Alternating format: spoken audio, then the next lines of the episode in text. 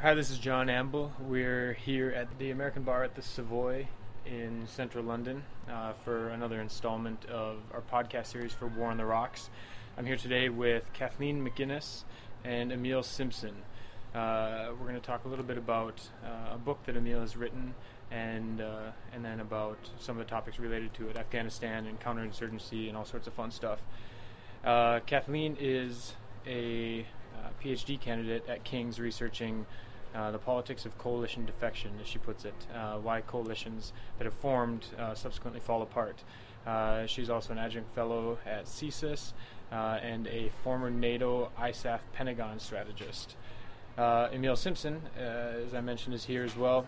He previously served as an officer in the Gurkha Regiment of the British Army, and he wrote a book called War from the Ground Up.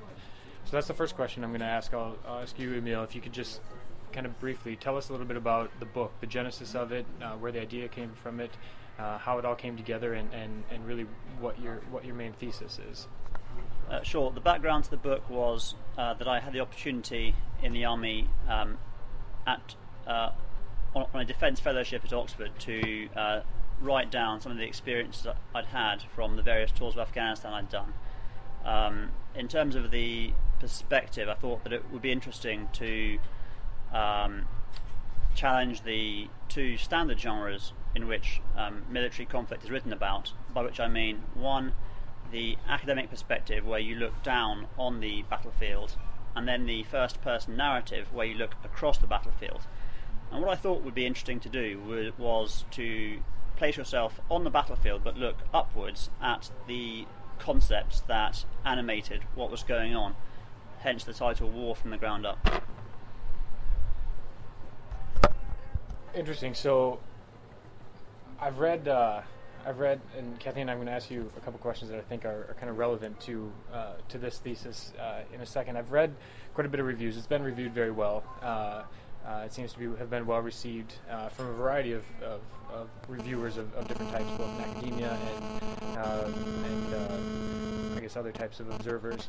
one of the reviews I read was by Tom Ricks at Foreign Policy, and one of the things he said was was that he was surprised when reading it. He had to remind himself that uh, it was written, he said, by a lieutenant, um, but it was written by a junior officer, uh, which he seemed to be surprised about because it kind of really addresses strategic level issues. Um, I guess my question is, should that surprise anybody, given the you know the notion of the sort of strategic corporal in, in this sorts of sort of warfare? Um, do you think that do you think that Afghanistan is perhaps a war that is best understood or where the political uh, uh, component of it is perhaps best understood by people that are on the ground rather than at sort of a strategic level. Yes, well, that question requires one to break down what one means by the political aspect of the conflict, and that um, speaks to the, the, theme of the book, really, which is to draw a distinction between two modes in which force can be applied within armed conflict. On the one hand, what I call, uh, well, I borrow a term from David Kilcullen actually, called armed politics, and on the other hand, as um, force applied within the analytical paradigm of war. So, in war, in the traditional paradigm, one um, applies force to defeat an enemy as a precondition to a political solution. So, the military sets conditions for a political solution. And what I'm saying is that um, the polarity that is required to defeat an enemy, i.e., to create two sides, is absent in Afghanistan. We don't have a uh, clear enemy, we have a fragmented and kaleidoscopic political environment in which the um, political texture of the conflict doesn't lend itself to defeating an enemy. In 2006, the British went into Helmand and effectively treated everyone who shot at us as the enemy and attributed to that enemy a uh, to my mind, a misguided and false corporate identity, i.e., the Taliban. Three years later, we evolved that because we realised that you can't defeat that Taliban, and we now talk about target audiences, and we seek to um, project a narrative um, to convince those target audiences to subscribe to um, effectively the rule of the Afghan government.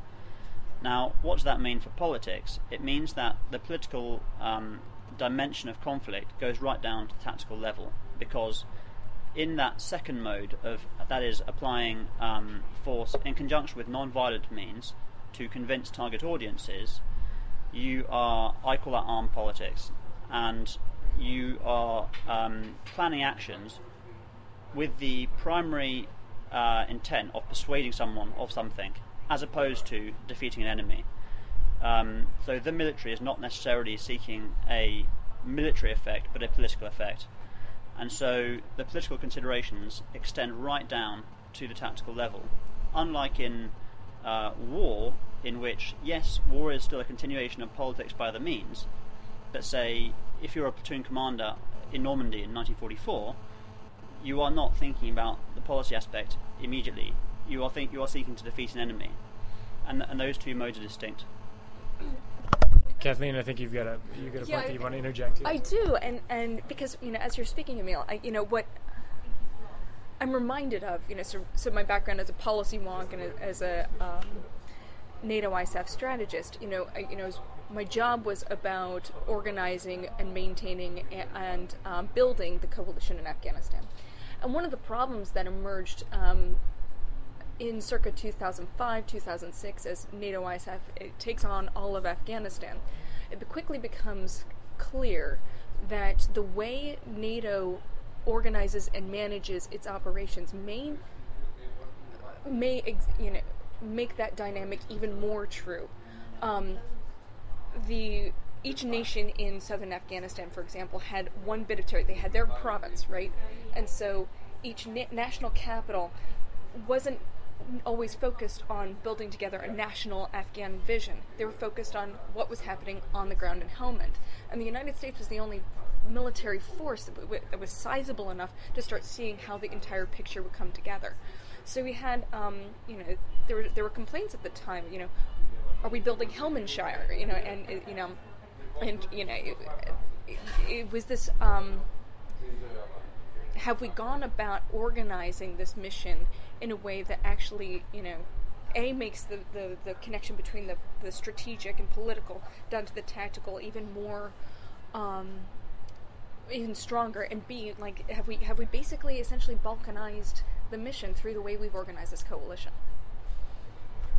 Interesting. Uh, you both made reference to uh, different shifts, but ways in which uh, really operationally the way that we've approached the war in Afghanistan has changed at different times. And Emile, you pointed to particularly 2006 uh, as as uh, say one of those points when things begar- started to change. Um, enjoying your drinks? Uh, yes, Uh, the service here at the American Bar is very good. They just wanted to double check to make sure our drinks are uh, uh, sufficiently fresh, I suppose. so as I was saying, uh, Emile, your background is is really kind of at a tactical level, hence the name of your book, War from the Ground Up. Kathleen, yours is uh, strategic. You looked at much of Afghanistan from Kabul, which is a very different perspective. well, I actually worked on it from brussels Okay, from from Brussels. capitals you know so So the question then, uh, my question is, has has have those shifts led us to a situation where, you know, in advance of the of the withdrawal of troops in 2014, we can expect success? I mean, have they have they set the conditions for, for Afghanistan to be the stable, you know, relatively secure state, at least to a threshold that's acceptable uh, by by international standards? fine acceptable Well, um, my thesis is that Afghanistan may be a war in a descriptive sense, but does not lend itself to the uh, language of war in an analytical sense. So I resist a uh, binary sort of seesaw-like victory or defeat concept. Um, in armed political activity, I think a more uh, useful analogy is domestic politics. So one has a uh, series of policy lines, that is, if one is a politician, uh, say in office, and uh, success is more accurately defined vis-a-vis those policy lines. So in a term in office, one does not say that government has won or lost in a binary fashion. You say, okay, did well on the economy, not bad on health, and badly on defence, or whatever. And even that is subjective because different constituencies will see that differently depending on where they stand. That's a more nuanced way of looking at Afghanistan. We've done all right on some aspects like security and less well on other aspects, especially the more idealistic aspects of the campaign. Um, that's the that, that's the theoretical premise of my answer. And in terms of hard facts, what I think will happen, I think the best analogy is the Russian analogy. And I think the most interesting um, conversation I've had is the difference between 1989 and 1991. And I think that's, uh, if there's one takeaway from that analogy, it's that in 1989, the uh, Afghan army defeated the Mujahideen the only time they actually massed together in a conventional posture, which is what an insurgency ultimately has to do to take over the state. And at the Battle of Jalalabad, they were defeated convincingly. The reason why ultimately we perceive, from the Cold War victors' point of view, the Russians to have lost, is that in 1991, the USSR itself collapsed, um, cutting funding to the Najibullah regime, leading to collapse. Now, what's interesting is that yes, um, there's plainly going to be a lot of instability, but the if the funding to the Afghan government continues and to the Afghan security forces, I don't see the Taliban or what, by which I mean the fragmented insurgency, taking over the state conventionally. Um, and so I think it's going to be more analogous to 1989 than it is to 1991. And Kathleen, what do you, what, what's your perspective from, from looking at it? I guess, like I said, from a more strategic viewpoint. Well, you know, I guess. I mean, I, I, I take your points. I mean, I guess the, the the big there's 50 different nations, or excuse me, 49 different nations involved in Afghanistan right now. And while we have these broader, you know, strategic political goals, it strikes me that almost every nation involved has a different idea on what actually needs to be done to accomplish those.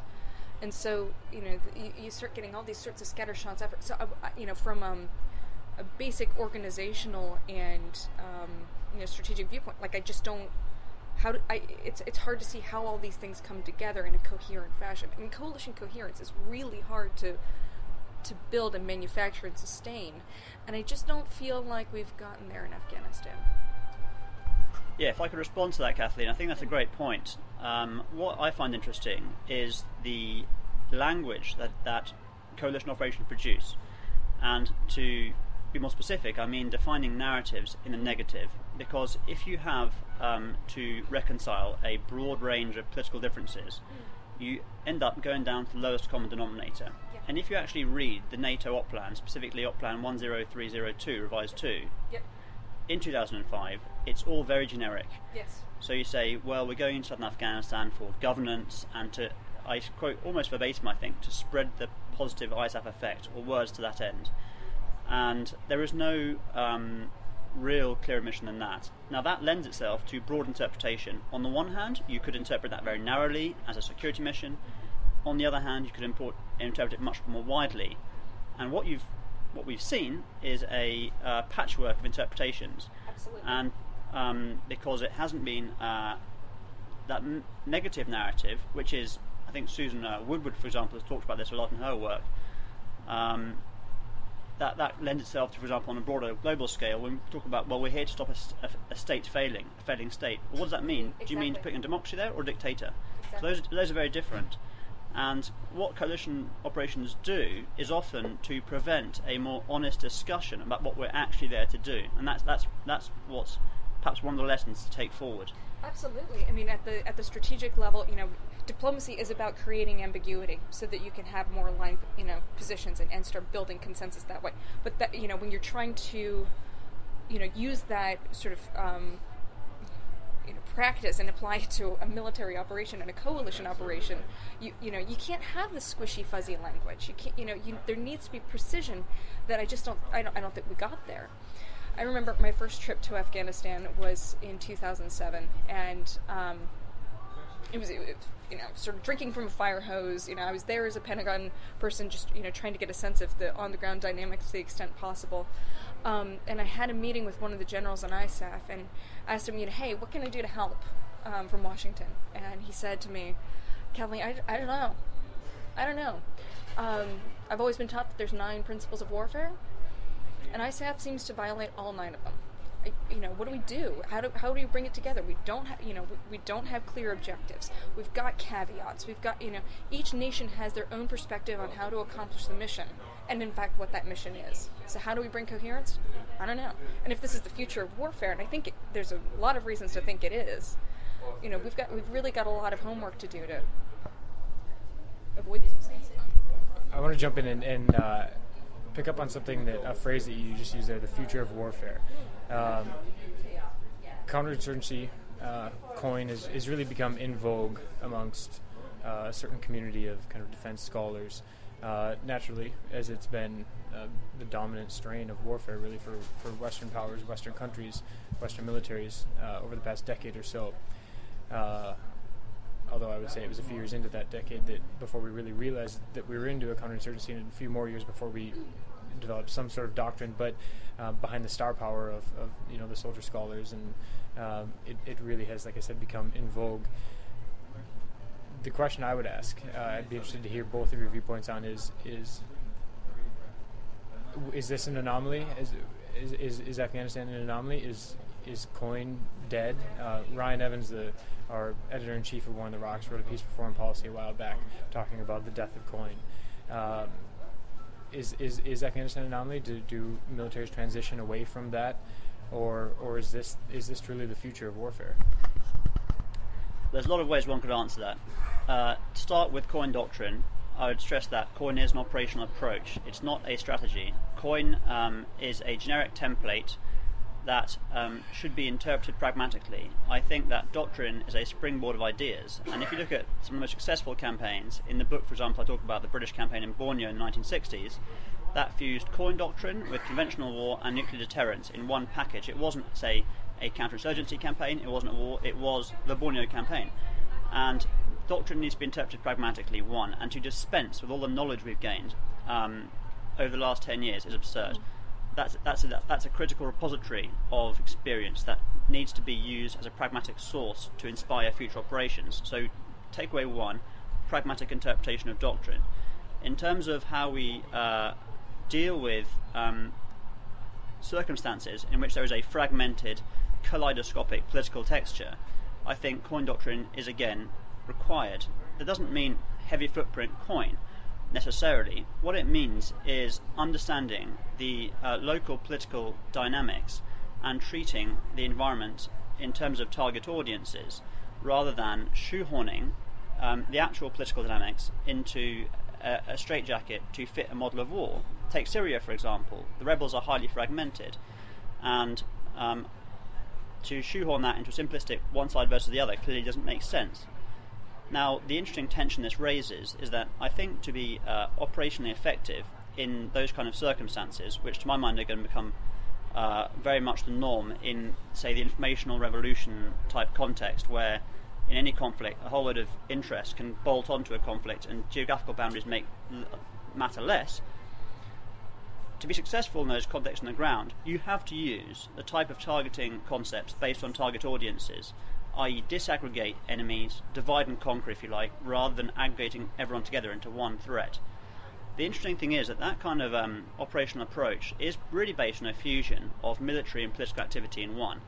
And it's a bit like a dangerous experiment, I think, because that is operationally effective, but ultimately it, blows, it does blur the boundary between war and peace, and that's where strategy comes in.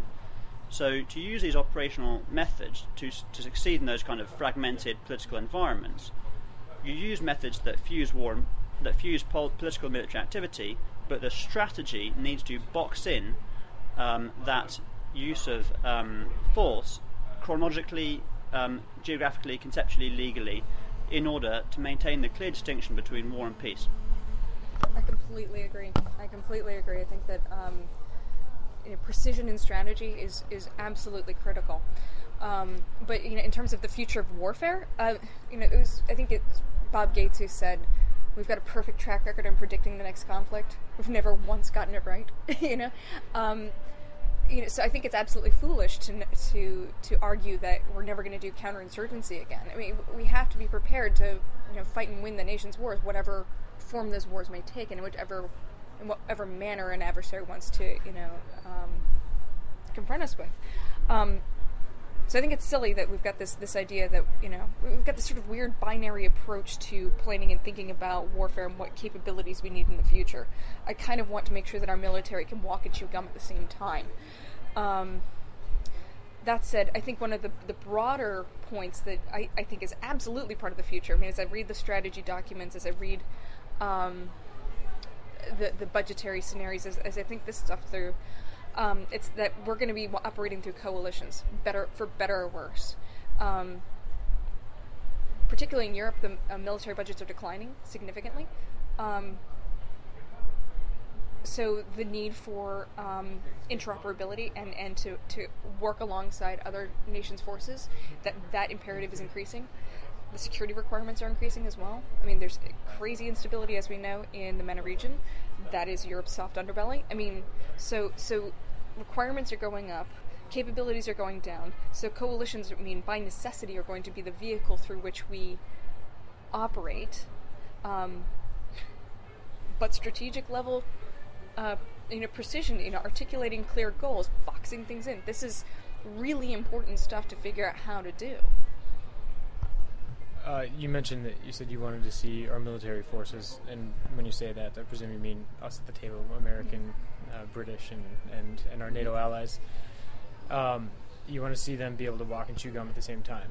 Uh, I was yesterday uh, on Twitter called uh, War on the Rocks' in-house pessimist, and I'm gonna I'm gonna validate okay. that reputation right now by saying I don't know that it's possible. Okay. Um, when I when I went through my military intelligence officer basic course in the army, we spent weeks on intelligence preparation on the battlefield, this doctrinal sort of concept, and we did it exclusively with conventional warfare, where um, you know you understand you, you learn how to assess whether or not you have the correct ratio the, the correct ratio of at least three to one uh, that you need in order to succeed uh, in the attack mm-hmm. uh, and you have at least one third of the attacking forces in defense to be able to succeed in defense I mean these sorts of things yep. this was in 2005 2006 we were well into you know well, by that point we should have known were counterinsurgencies, but they just weren't there.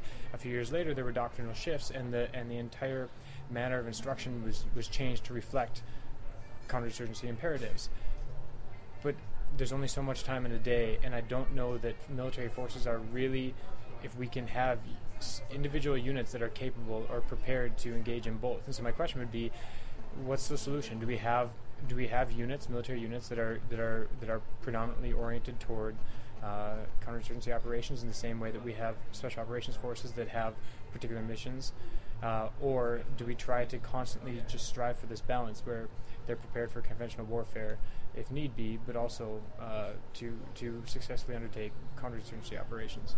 So my first gig in the Pentagon was actually doing, um, you know, tackling specifically this question um, because I was in the Office of um, Stability Operations Capabilities, and we were implementing uh, this Directive 3000.05, and it was about making sure that stability operations were on par with major combat operations, and how we're going to plan for it, you know, through the doc, you know, DOTMLPF stuff. And and my my conclusion from that experience, because I did, you know, get a lot of those. Um, a lot of that pushback at the time, but there's there's a lot of things that you can do intellectually to to, to ensure that officers and you know NCOs have the intellectual agility and flexibility to be able to adapt. You can do things with scenarios. You can do you know your airfield seizure and ensure that there's you know not just airfield seizure, but there's a there's a coin element to those exercises as well. There's stuff you can do that that will give people the um, the basis in which or better basis in which to adapt. That said, you know, that, that's a sort of programming nitnoid thing. It is actually, I think, even more important at the strategic level um, to ensure that you know we as policymakers and and, and um, strategists articulate very clear goals and and you know things that can be actioned by military forces to achieve effects. Emile, in in in your book, uh, uh, I think you write about uh, how this is sort of a, a, a, relatively new phenomenon, and I don't mean you know new new, but when you compare it to, as we were talking about uh, before, uh, a a platoon leader storming the beaches of Normandy did not have uh, strategic political objectives and political imperatives really in mind, and wasn't wasn't being told you need to be aware of the of the consequences of, of, of this action. They were told destroy the enemy uh, and and seize this ground is this is that the this notion that that uh, down to the lowest tactical levels, uh, there needs to be this greater cognizance. Is that here to stay? Given uh, is that a function of it being coin, or is that perhaps also a function of the new sort of media environment that that, that, that war takes place in? Is that is it going to be possible? Will there be a war? Uh, in the future, or could there be a war in the future where uh, where a lieutenant or a squad leader or a fire team leader does not have to take account of, of, of those imperatives?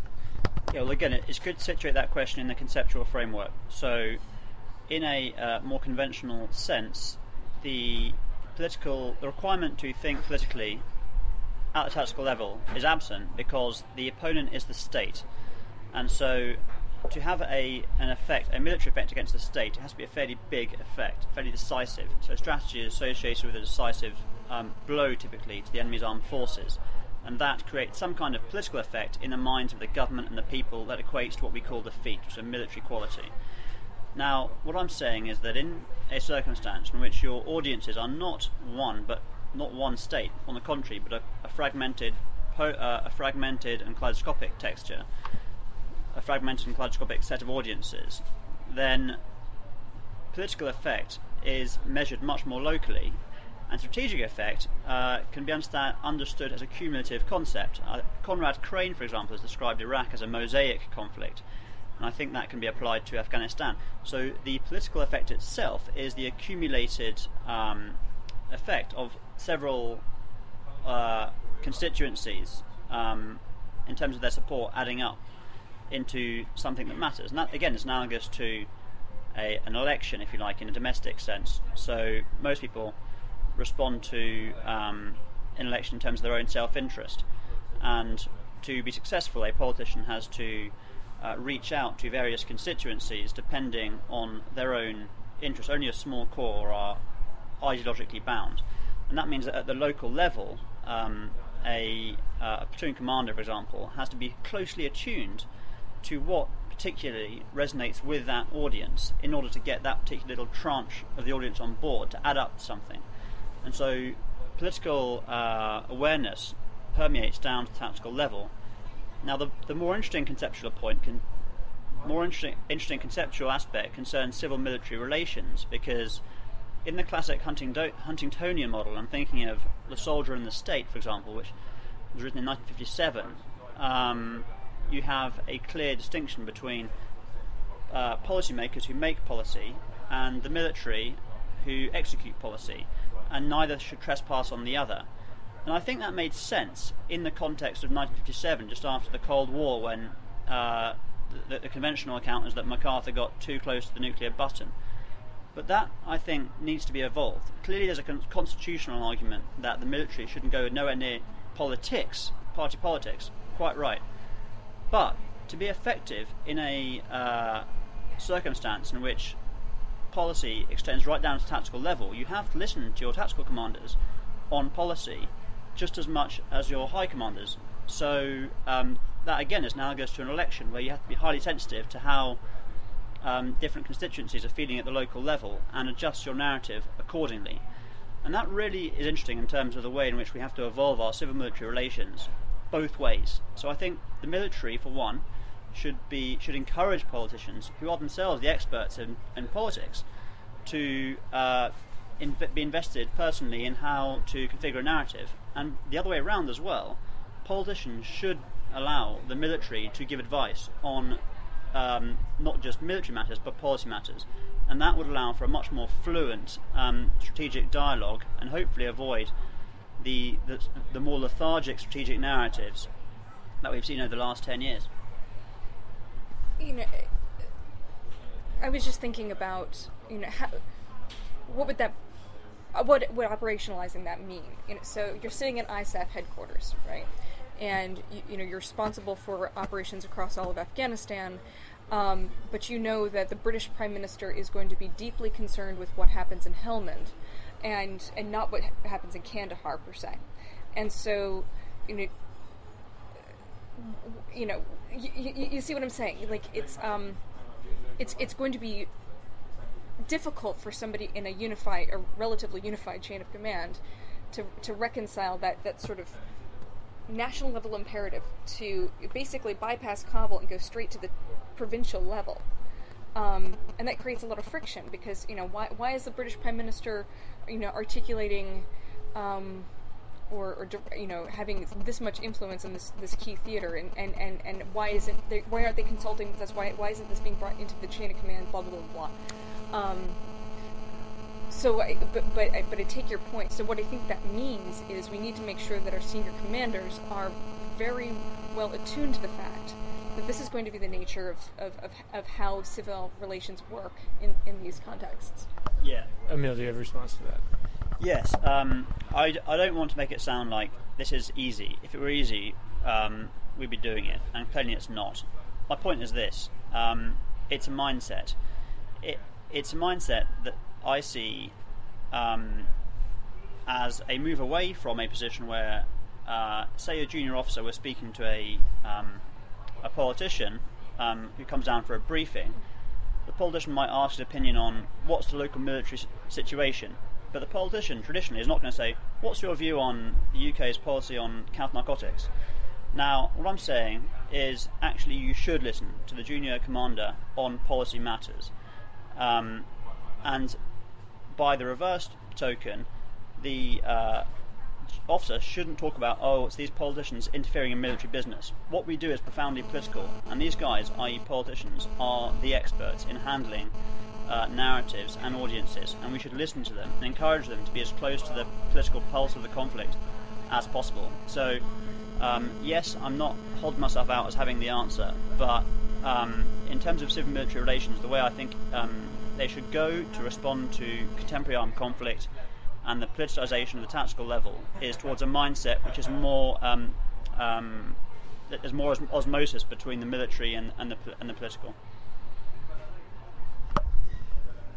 Great. Uh, well, thank you both. Uh, my Lagavulin seems to have run out, uh, so I may have to track down some more. But uh, any any closing thoughts? Anything else you guys wanted to mention that we didn't that we didn't get to touch on, Kathleen?